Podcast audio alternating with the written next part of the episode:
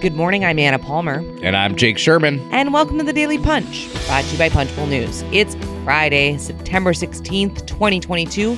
Let's get into the mix. Here are your Washington headlines of the day. Number one, we've got to look at how House Dems are struggling to get members to pony up their campaign committee dues. Number two, the latest on government funding. And number three, a look around the political ad space. All right, Jake, TGIF. Yes, ma'am. Let's get to the number one story of the morning. We are running at the top of Punchbowl News AM this morning. A look at how Speaker Pelosi trying to kind of guilt members into actually paying their campaign committee dues, a perennial issue for Democrats. Let me just say say one thing first. Um, in in a stroke of bad news for for Democrats, I'd say the average 30 year loan is now at 6%, Anna. That is up. Uh, that is the highest since 2008. I don't know why I just said that, but I'm just letting you know that it's an aside. Is, Good morning. That's yeah. how Jake's brain thinks. Yeah, my, you're getting a peek inside my brain uh, as Twitter flashes in the screen next to me. Um, yeah, so this is a perennial problem, Anna. You and I have been writing about dues now for for uh, more than a decade uh, a story that Brez is is uh, always skeptical of because it happens every Congress. But this is a big problem because Democrats are um, uh, they need the money. Both parties need the money. Um, and uh, in a meeting on Wednesday, Nancy Pelosi told her members basically this what she hears from donors is why should we give any money when your members aren't even giving the money that they should that they need to give and and, and how do members know that because we we've not we but we in the press have reported this uh, that they've been having troubles ponying up for a long time this is an amazing statistic um, 98 House Democrats have paid less than half of their dues. Now, dues are based on a lot of things. If you're in leadership, you owe more. If you have a good committee, you owe more. People criticize this because it's basically, in some sense, pay to play in a weird way, right? Because um, if you want a good committee, if you want to be in appropriations, financial services, energy and commerce, um, you need uh, Ways and Means, your dues are higher. If you're in leadership, your dues are even higher than that. We actually decided to post the dues sheet in the newsletter this morning. So, like for example, um, the uh, Nancy Pelosi needs to pay a million dollars in dues. Steny Hoyer nine hundred thousand. If you are, uh, you know, um, uh, a committee chair, you need to pay. You know, there's all sorts of metrics by which they they judge this. Now, I, I on on Monday night, Jim Clyburn, the House Majority Whip, is hosting a dinner for people to get square on their dues. So you come to the dinner, you pay your dues. How great ha- is that? Have some food, write a check. maybe you get a, maybe you get a drink, but I'll tell you what, Anna. Uh, if it's, I don't know where this dinner is, uh, but for a hundred thousand dollars, you can probably hire a chef to do the, to do your own dinner. But uh, it'll be an expensive dinner for some members of uh, the House Democratic Caucus. Now, I I, I want to say one more thing. Um, part of this is because pulling back the, the lens a little bit. Part of the hesitancy is because campaign committees are not as relevant as they once were right? They're not as important as they once were in the era of super PACs. So, and also Sean Patrick Maloney, who primaried one of his own members of the caucus, is a lightning rod for controversy. Period. I mean, that's that's just the facts of that's just the facts of the case. Um, yeah, but I think it's even more than that, right? Like I think we've seen this trend line of this struggle, as you know. I mean, we've been writing about this for ten plus years of you know leaders trying to get members to pony up their dues. There's some members that are exempt from this. If you're on the front line, you're one of the most you know vulnerable members. You don't have to pay your dues, but I think there's a broader issue where you look at some of the more progressive members, members that are coming in, who, one, to your point, don't see the efficacy of the campaign committee. They want to maybe contribute directly to the uh, their fellow members themselves, or they have a different kind of theory of the case around giving and don't want to be associated with uh, a campaign committee that does take checks from lobbyists, that does take checks from corporate uh, entities. You know, so when it comes to that, I, I think you're also dealing with another issue that is not going away, and frankly, is probably going to become even more prevalent uh, if there are more progressives and um, more, as newer blood comes into the House Democratic Party. Yeah, and you're t- and you're referring to Alexandria Ocasio Cortez, who says she doesn't like to commingle like that. Her grassroots money with um, with I think what she called big money, um, and uh, and of course the DCCC does. Um, not have the the stringent guidelines that a lot of members have on who they'll take money from. They they they do take money from lobbyists and PACs, and um, uh, you know the idea that here's the thing. Yes it is useful for democrats to raise money for for individual candidates. It is useful for democrats to um, donate money to individual candidates but $100000 to the campaign committee $150000 to the campaign committee um, is uh, a lot more useful than a fifty six hundred dollar check to or a five you know or a twenty three hundred dollar check to a candidate or an incumbent. It just is, right? I mean, the, these committees are big. They have to run lots of ads. They have to do lots of things in the in in the next couple weeks, uh, and um, in you know between now and election day which is 50 something days away that you know it's just not it's not the same. You're talking about a, a, you're talking about two completely different things. Not you but the people who say well i give to campaign i give to campaigns you know? That's nice but it, that's not what we're talking about here. We're talking about giving money to the DCCC and you know what? It's uh, people want you know they want people to be team players or the D triple C. That's just this is. I understand that a lot of people feel icky about this, but it, it is what Congress is at this point, and um, and it has been for a long time. And um, if you want a, a muscular campaign committee, then you got to do this now. Republicans, just as a, a, a comparison, I mean they ha- they have what they call altar calls, where they, you know, McCarthy, Kevin McCarthy goes up and says, "I need we need more money for the for the NRCC," and people line up and give you know two hundred fifty thousand dollar checks, a million dollars, you know, you know they give a lot of money.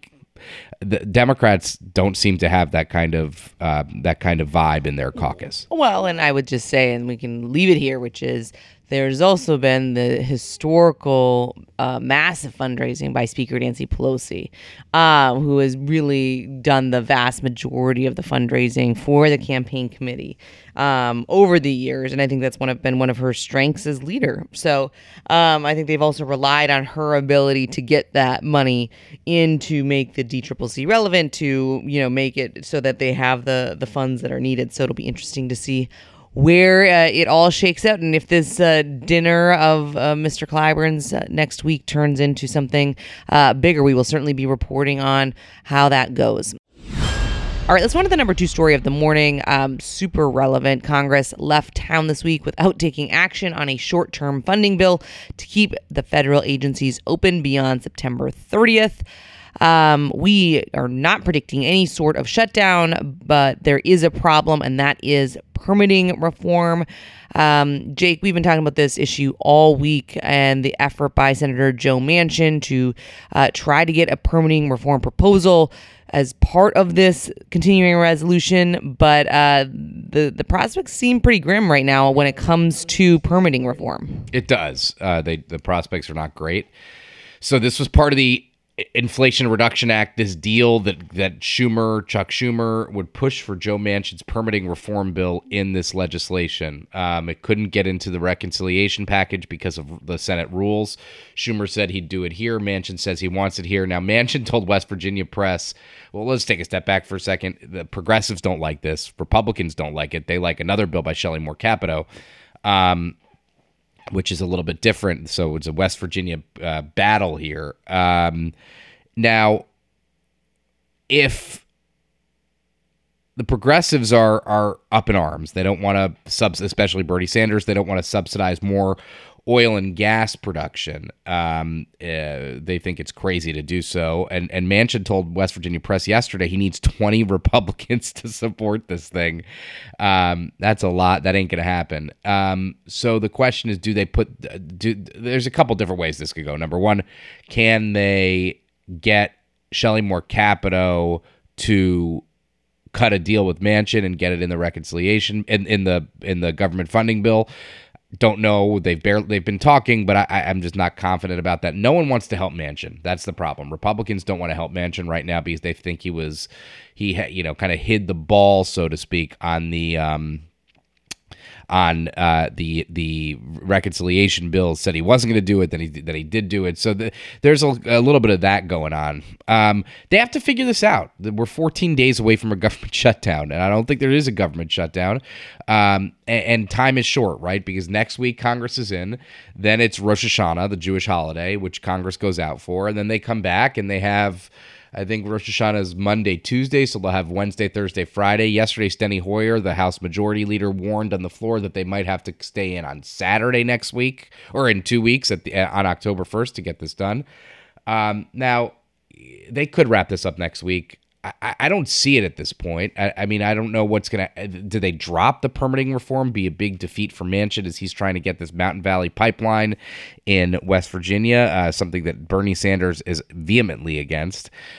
I don't know what the off ramp is at this point. It seems like there will be an off ramp, but someone's going to have to going to have to kind of eat something they don't like, so to speak, mm. because because they're going to either either have to cut a deal and Manchin's Manchin's kind of uh, bill will have to change, or I, I just don't know what's going to happen here. But um, again, 14 days out from a government shutdown, and here we are.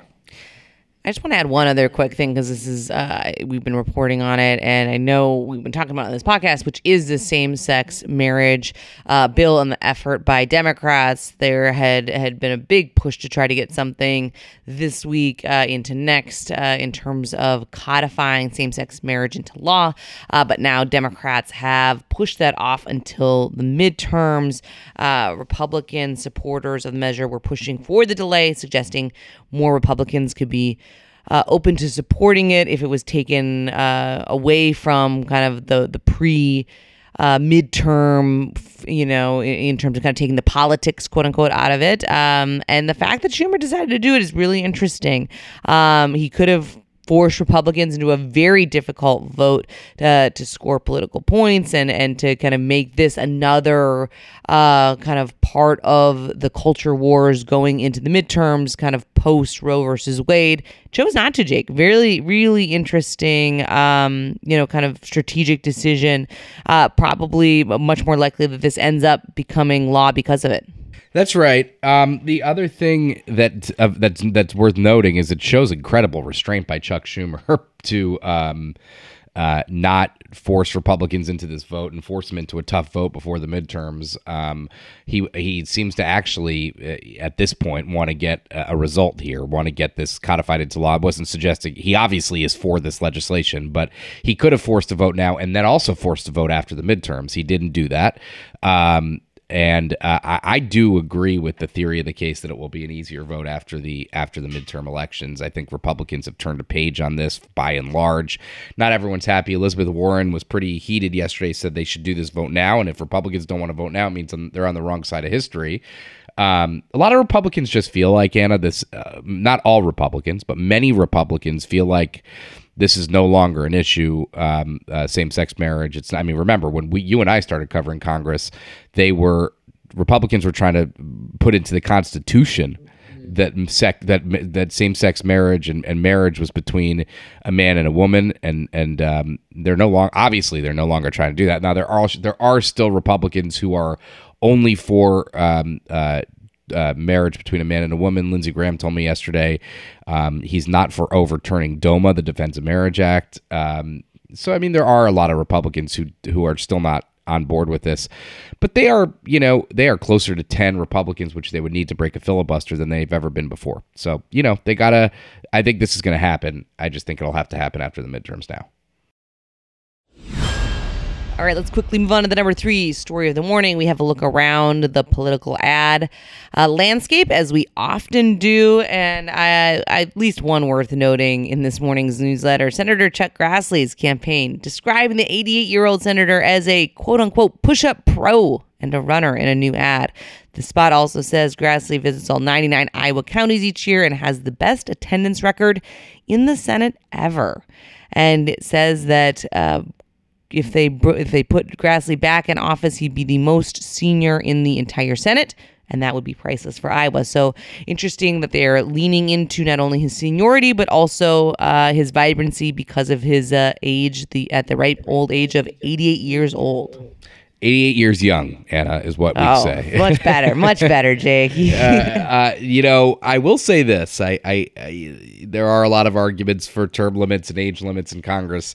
Um, I, I, get that. Grassley seems to be. I mean, I, I watched this guy run through the halls. He's he's not.